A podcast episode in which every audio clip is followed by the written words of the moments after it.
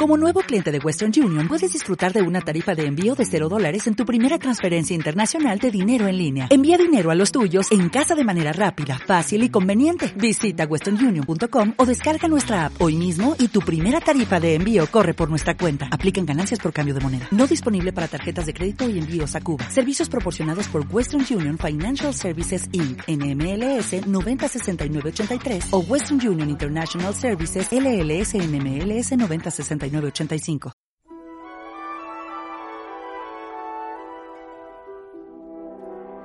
¿Quién es la señora Baladón? Y es así, mis queridos, como nuestra Mona Lisa tan maravillosa y repleta de enigmas y misterios por resolver, regresa nuevamente a su enorme y elegante casa, el Musée de Louvre, donde por dos años y algunos días fue extrañada por todos aquellos que iban a visitarla y no la encontraban por haber sido robada.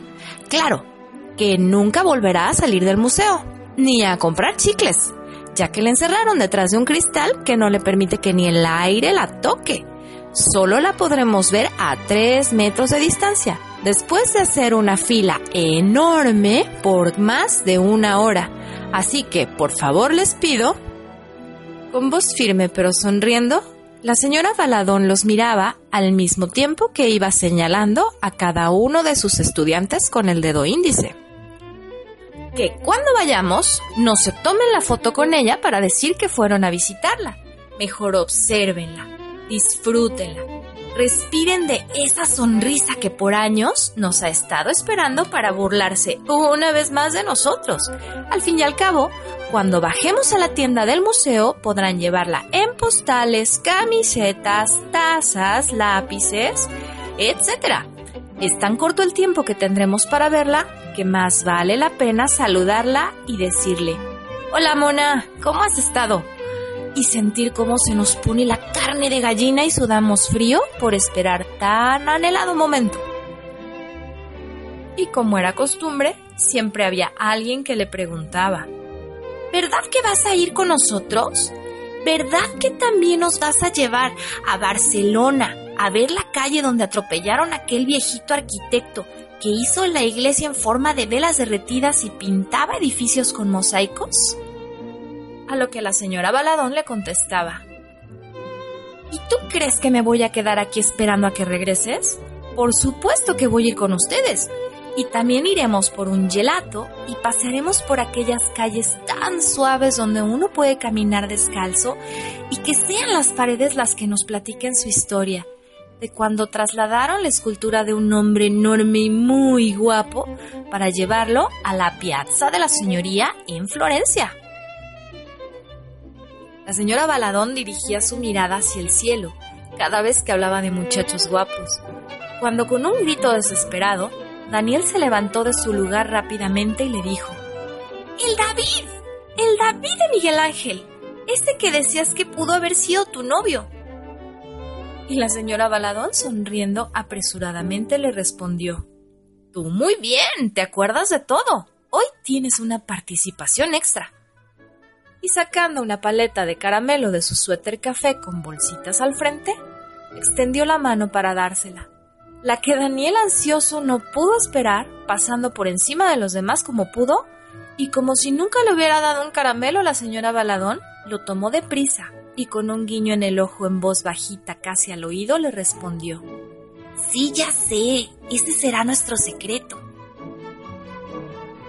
La señora Baladón tenía en su armario su viejo sombrero con cera derretida por la parte de arriba que usaba al contar la historia de un pelirrojo llamado Van Gogh, cuando pintó aquel cuadro en la oscuridad con estrellas tan resplandecientes como las de una noche en la que ha dejado de llover. También había una gorra gris de lana como la que usaba Monet, que uno de sus alumnos le trajo de uno de sus viajes por Europa el cual le había platicado que se la robó a un pintor en una plaza llena de artistas en París y que lo había perseguido cuadras arriba sobre la colina de Montmartre sin poder alcanzarlo.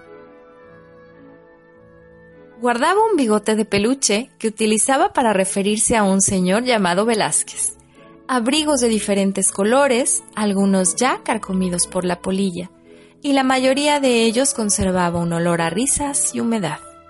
Un tutú hecho de tul que alguna vez utilizó cuando se vestía de las bellas artes, con una corona de plástico que ganó en alguna fiesta y que ocasionalmente usaba solo para sentirse princesa. Cuando le tocaba explicar su clase favorita sobre un pintor que no estaba loco, sino que era el genio de los sueños, entonces cambiaba su nombre por el de señora Gala.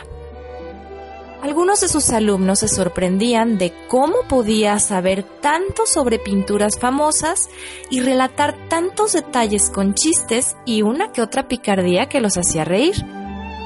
Lo que no sabían es que, a través de los años, la señora Baladón había devorado bibliotecas enteras dedicadas al arte. Compraba libros por donde pasaba con fotografías de las pinturas que anhelaba ver, aunque fuera una sola vez en su vida.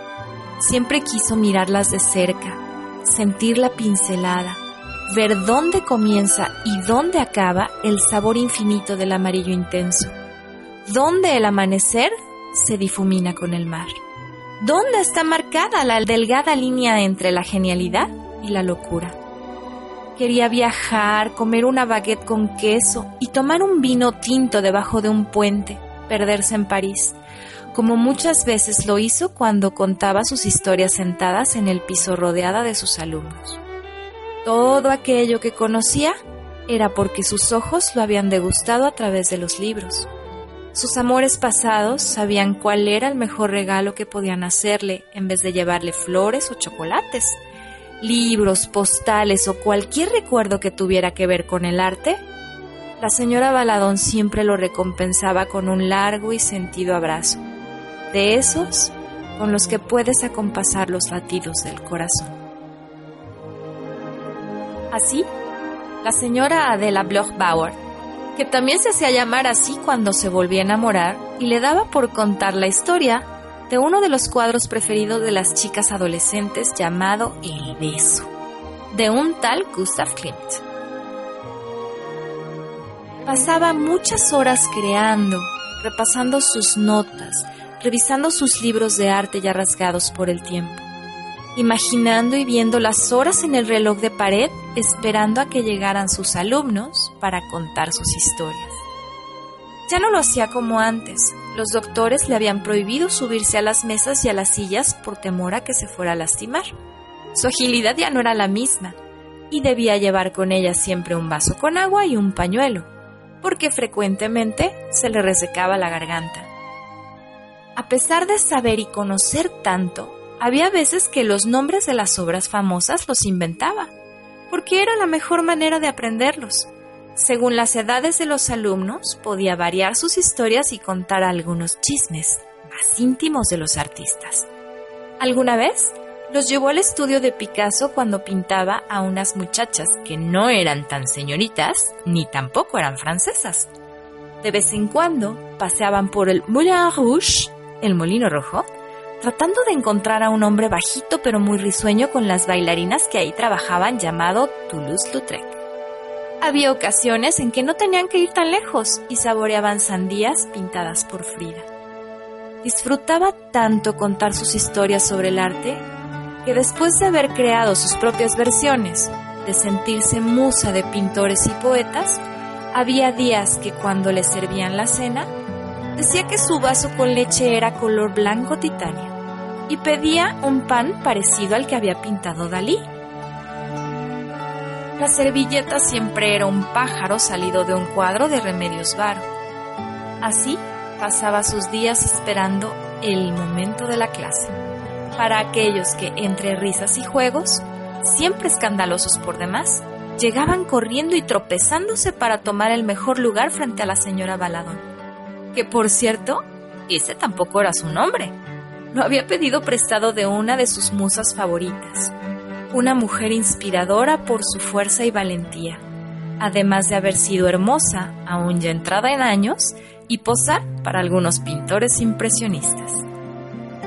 Al terminar la clase, su frase favorita era, hagan la tarea, por favor.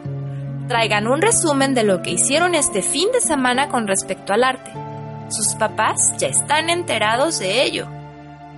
Porque aunque no se los hubiera dicho recientemente, ellos estaban acostumbrados a las tareas que, a veces con un toque de locura, les había encargado hace algunos años. La señora Baladón amaba por sobre todas las cosas la expresión de suspiro de sus estudiantes. ¡Ay! ¿Y tengo que esperar a la otra semana para saber el final? No. Cuando comenzaba el desfile hacia la salida y veía entrar por aquella puerta a algunos adultos, papás de los niños, unos ya con canas, otros muy bien conservados, que siempre la abrazaban con afecto, a lo que ella, normalmente con su mirada muy atenta esperando una respuesta, curioseaba al preguntar. ¿Cómo has estado? A lo que normalmente le respondían con un gesto de sinceridad. Bien, un poco cansada, ya sabes, no paro. Un día aquí, otro día en París. La próxima semana tengo que estar en Nueva York. Me dicen que está haciendo frío. Los niños se quedarán con su papá, por lo que no vendrán a clase la próxima semana. Me va a tocar a mí contarles el final. Lo bueno es que me comuniqué con Fanny y ella sí traerá a los suyos a tiempo para el segundo capítulo de tu historia. Pris y Aranza también vendrán, así que tendrás muchos alumnos para el fin de semana. Por favor, cúbrete bien y ya no comas muchas paletas chupa chups. ¿Ya decidiste con quién vas a pasar Navidad? El año pasado fuiste con Blanca. Este año me toca a mí, por favor. Espero estar a tiempo de regreso en mi próxima exposición. La señora Baladón sentía que su corazón se salía por el pecho de la emoción al ver a aquellos, ahora hombres y mujeres de bien, que habían realizado los sueños que ella misma ayudó a crear. Me da gusto que seas feliz, respondía con un gran gesto de satisfacción. Viri, acercándose a la puerta, le respondió, Solo hago lo que tú me dijiste una vez en el salón de clases. Haz lo que quieras con amor y todo te saldrá bien. Vámonos niños, la maestra tiene que descansar. Cuando los niños se acercaron para darle un beso, uno a uno formados en fila se despedían de ella. Hasta pronto, abuela, la señora Baladón los veía salir agitando vigorosamente la mano, con la misma sonrisa que siempre la caracterizaba, desde la salita de visitas del asilo donde vivía.